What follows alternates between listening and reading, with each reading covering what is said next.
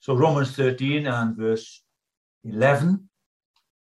There was a Beatles song in the late 60s, A Day in the Life. John Lennon, I think, wrote most of it and sang the verses. And then there was a middle bit that Paul McCartney sang, and it began with the words, "Walk Up.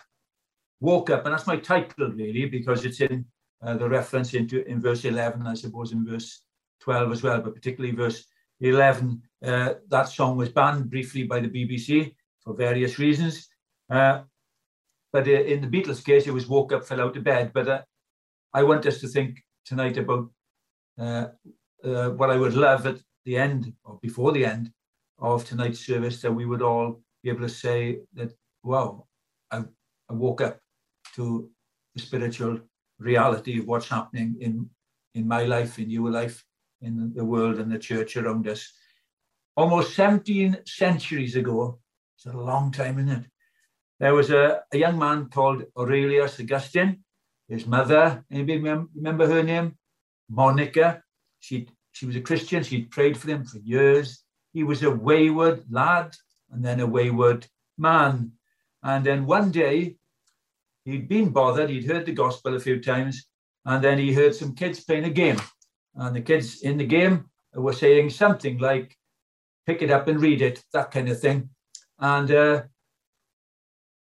I'm not sure what Augustine was thinking, but with the direction of the Holy Spirit, without him realizing, he picked up not only a book to read, but the Bible, and not only the Bible, but the closing verses of Romans chapter 13, where he read something like this Let us behave decently, not in orgies, drunkenness, sexual immorality, debauchery, jealousy, etc. And those words the Holy Spirit took hold of and showed Augustine something. You know what? The Holy Spirit showed Augustine himself, himself, because those words were a, a perfect description of the life that Augustine lived and the life he loved. He loved his life.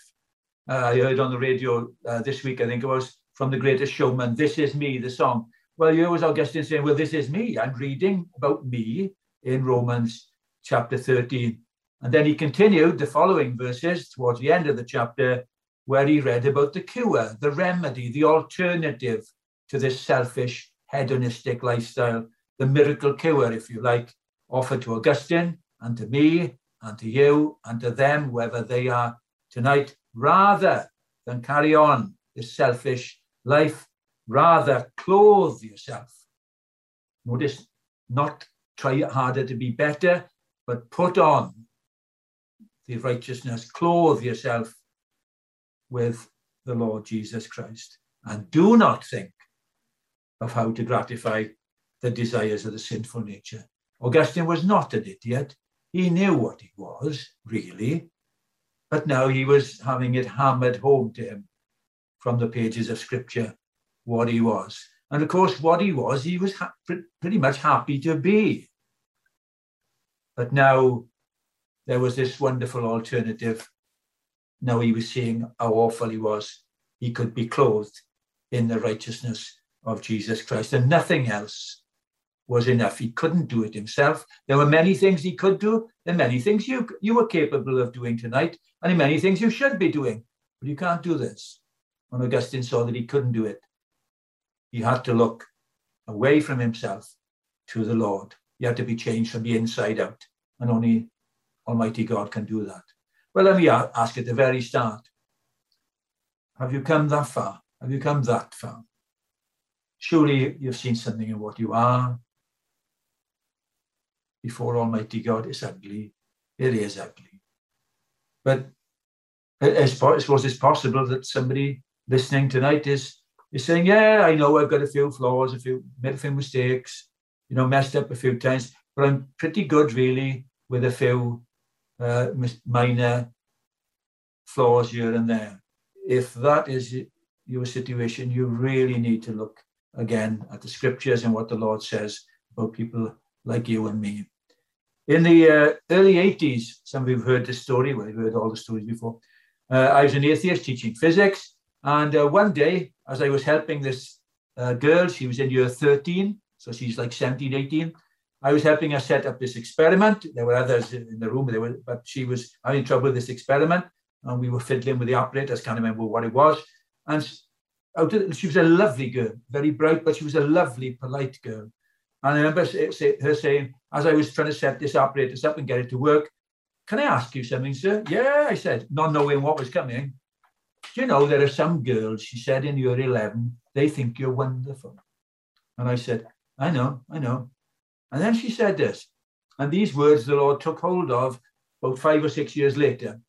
She said, Why don't you tell them what you're really like?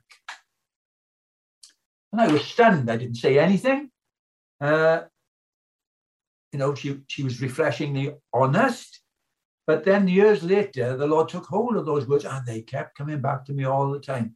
You know, why don't you tell people what you really like?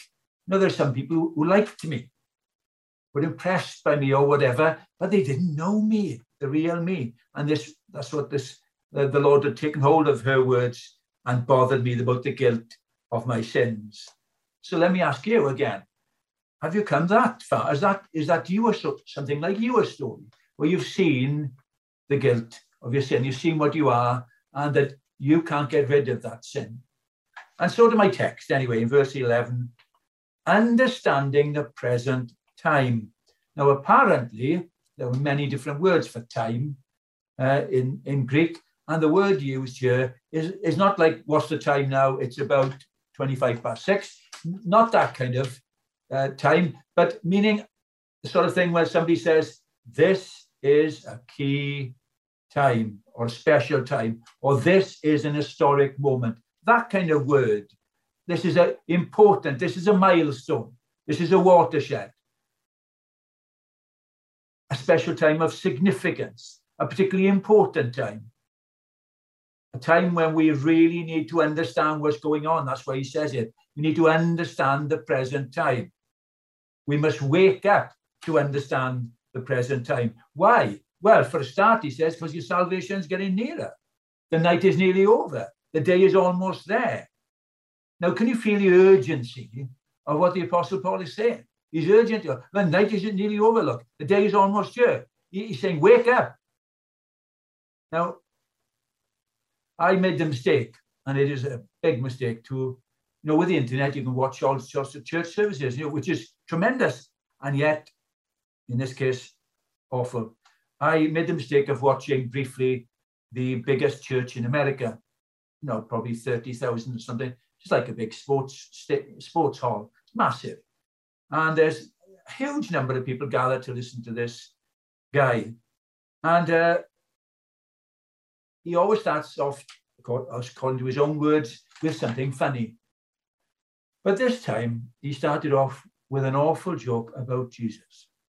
And I couldn't help thinking of the contrast between this pastor of the biggest church, this mega church, this biggest church in America, and contrasting him with the urgency, the seriousness, and the importance of what the pastor Paul, the apostle Paul, was saying how urgent he is. You've got to understand the present time. Wake up, he says. This is important.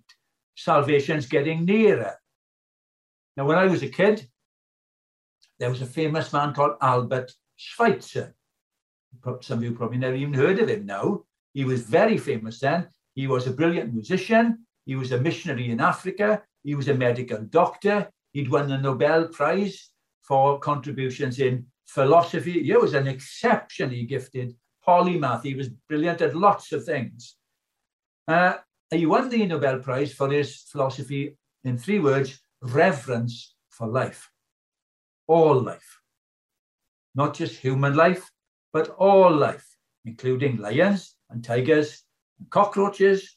And so, as we had the reputation for having the dirtiest surgery in the whole of Africa, because if he saw a cockroach or an ant or whatever it was, know, you know he, he couldn't possibly sort of like we might do with a typical Welsh zeal, say, well, let's get rid of that and we'd splat it because it could be uh, dirty and cause germs or whatever.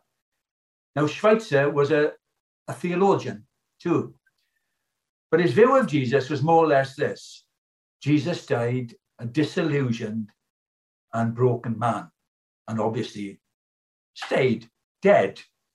And that the his view of the Apostle Paul was that Paul got it wrong, his theology wrong, and then desperately tried to backpedal, particularly with regard to this time, the time that's in Romans 13, this historic time, because, according to Schweitzer, Paul believed that Jesus was coming tomorrow, kind of thing. And then when he didn't, oh, well, he had to revise his theology and come up with something else. Our salvation is getting nearer, isn't it? But what does that mean? Am I not already saved then? My salvation is getting nearer. Has it not come? Well, I am saved. I was saved. I am saved. I'm being saved. But the full measure of the majesty of the kingdom of Almighty God is not, not arrived yet, not here yet. But soon will be in all its fullness. And that's why we need to be ready, because none of us knows when he will come. And uh, there, was, there was never any hint that Paul knew the date. Even the Lord Jesus said that he didn't know when he was going to come again to Parousia. But Paul was urgent. Nobody knows. Be ready. This is historic time. Now, in the early 90s, I hadn't been a Christian long, and I remember reading in the paper that, uh, again, a mega church in America, the pastor had said that Jesus come in at midnight on a particular day, and everybody sold up all their houses and all their possessions and everything, and they rushed to the top of the mountain with their pastor. Uh, now, why did they do that? Because nobody knows. Why did they listen? At the same time as that, as a young Christian, I was bombarded with this, this um, teaching that thousands of Jews, and they would tell me exactly how many, thousands of Jews were returning to uh, Israel every week, and therefore Jesus was going to come once the number of Jews reached a, a certain level. Well, it's 30 odd years now since, since both those events, or non events as it happened. But what does it mean? My salvation is getting nearer.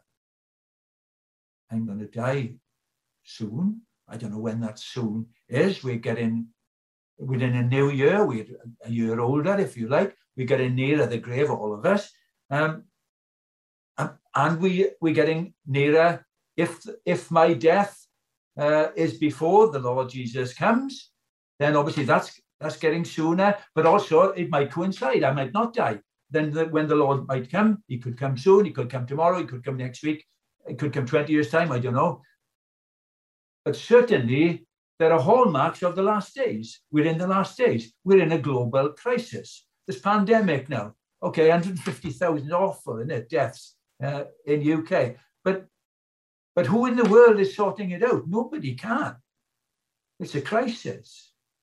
And we need to understand the present time. Now, if I was to stop now and ask you all, I'd prime you to have a pen and paper and to write down right now how you see our present time. I wonder what you'd write down. What would be your response? What might you say? What are we to do? Well, certainly in the context of the passage, we to love the light and hate the darkness. But what does that mean, though? You just think now, uh, compared to 30 years ago, for instance, there are more soup kitchens run by churches and more food banks supported by churches than there were then. No doubt about it. And that's good. I think that is good. But where are we, though, regarding loving the Lord Jesus Christ? Is it as simple as last Wednesday that we've lost confidence in the Bible, lost confidence in the Word of God?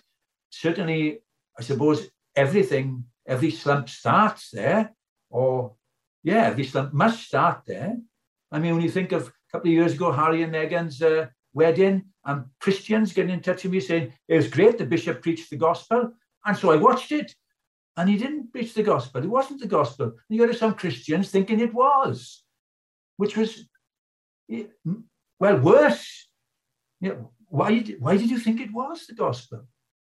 And then uh, the leader of the Alpha course uh, on YouTube interviewing the Archbishop of Canterbury and thanking him for still preaching the gospel, which I've never known that he did preach the gospel. Well, everything I've seen on YouTube, there's no, there's no gospel. And yet, what's going on there? Have we lost confidence completely in the word of God, in the gospel? Where does it start? Is it that we become selective? We've, we haven't lost confidence in all the Bible, but we emphasize certain bits that are more popular because we don't want confrontation. We don't want somebody to, to think we bigoted and narrow and whatever. But, you know, if you were to watch? A whole bevy of uh, church services on the internet or attend them if you could, up and down the land, would you conclude, if you were ET, come from another planet, and you went to typical church services up and down the land, would you conclude? That the world is reserved for fire of judgment and that millions of people are hurtling towards hell? Would you conclude that from what you hear and what and if you watch Christians talking to each other? Let's be honest, sin barely gets a mention, and hell has virtually vanished. We've tried to improve gospel. We've tried to make Jesus more palatable. Now, the world stresses tolerance of everything, just about, except the narrow, exclusive gospel. And so, immediately, if you really believe the gospel, if you really believe it, then you will clash head on with the world. Is that happening? Seems to me that the church is sliding down the slippery slope to where the world is. I read in Romans 16, watch out, keep away from them. Well, who are they then? Some who are serving themselves, not the Lord Jesus Christ. How are they? How do we pick them out? By smooth talk and flattery, they deceive the minds of naive people. Are you one of those naive people? Later in Romans 16, Paul says, Now to him who's able to establish you, three words then, by my gospel. And this is our only hope, the gospel. When Christians say, oh, not the gospel again, something's wrong. Now, might be the presentation of it, of it, but something's wrong somewhere because this is the only way that we'll get established. There's no other way for the Lord by his Spirit to establish us. You know, I mentioned a few weeks ago, didn't I? a few years ago, just before Christmas, on the one show, they bring a vicar on. He's got about one minute. He gives the gospel in a, tremendous. And yet there are other notable Christian, inverted commas, leaders who are all over the internet and sometimes on the radio and the TV, and they say nothing. Well, that's not true. They say plenty, but not the gospel.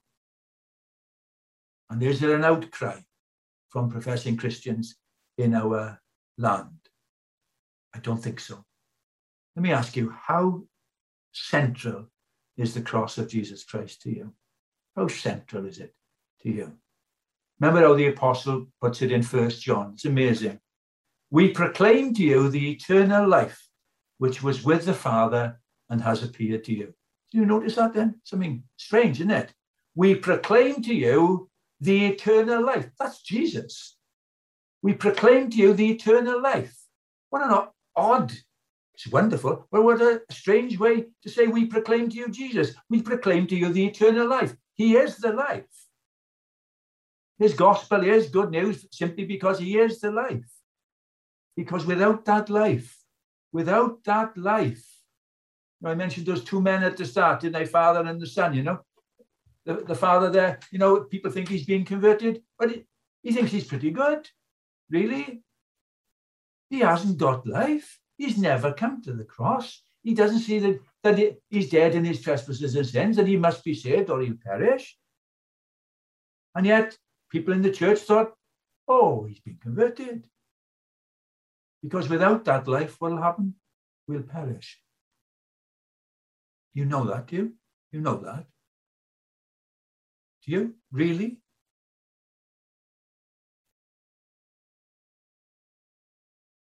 See, the old, the old legalists, they did this and they did that, you know, they didn't do that, whatever. They they stood out from the crowd. They didn't drink, they didn't smoke, they didn't go to the cinema. Yeah, they stood out. They were different. They were different, I would say, as well, because they were boring. And they, you know, forbade all fun on a Sunday, that kind of thing.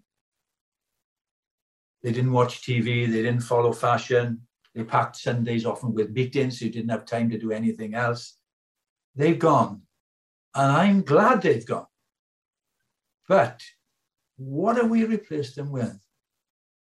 Look at our day. Are we distinctive at all? They were distinctive, not necessarily for the right reasons. But are we distinctive at all? A man called Bebbington wrote a great history book of the Christian faith in the UK. And uh, he pointed out there were these people. They feared God. They knew God was holy. They knew they weren't holy. They'd called out for the Lord Jesus to save them. And uh, they knew they were rescued. There was one mediator between them and God, the man Christ Jesus, and they were thrilled to be converted. And they were nicknamed evangelicals. Evangel, the gospel. They were nicknamed gospel people. They haven't got anything to say except the gospel, gospel all the time. But nowadays, evangelical is meaningless. It's a meaningless term. There was a book titled some years ago. So I know some of you have read the book. When something like when people are big and God is small. Oh, that's our day. Another book, some Hayden, I think, lent me The Scandal of the Evangelical Conscience. Now, you can debate and discuss if you want to where we went wrong and when it began and where we are now, but the symptoms are there. We have airbrushed certain doctrines from the pulpits holiness, condemnation, repentance, hell. When was the last time you heard, heard of somebody convicted of their sin? Now, there was a hymn writer, Samuel Stone. He was walking along the Thames embankment and he saw three men attacking a lady. He ran up, he thumped the first one so hard that the man was knocked unconscious. The other two then scarpered, they just ran away. Now, pretty soon, sooner than you imagine, you'll, you won't face the fist of Samuel Stone. You'll face Almighty God on your own. Nobody to put a word in for you. And Hebrews tells us this is a terrifying prospect. It is a fearful thing to fall into the hands of the living God who hates all sin, hates all sin. He is angry always at sin. He is a consuming fire. Revelation chapter 1, when Apostle John, who loved the Lord Jesus, remember when he's confronted by the Lord Jesus in his glory, he falls face down. But to you and me tonight, if you're a Christian, there's Apostle John falling face down. But to you and me, we can sing, and we're right to be able to sing. What a friend we have in Jesus. How's that then?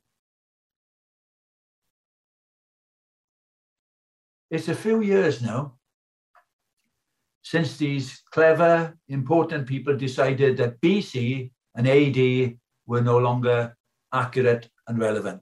So before Christ has vanished, and they call it BCE, before Common Era. What a slap in the face that is for the Lord Jesus Christ. So here's your time tonight and my time. The Lord has given us this time the hour is coming.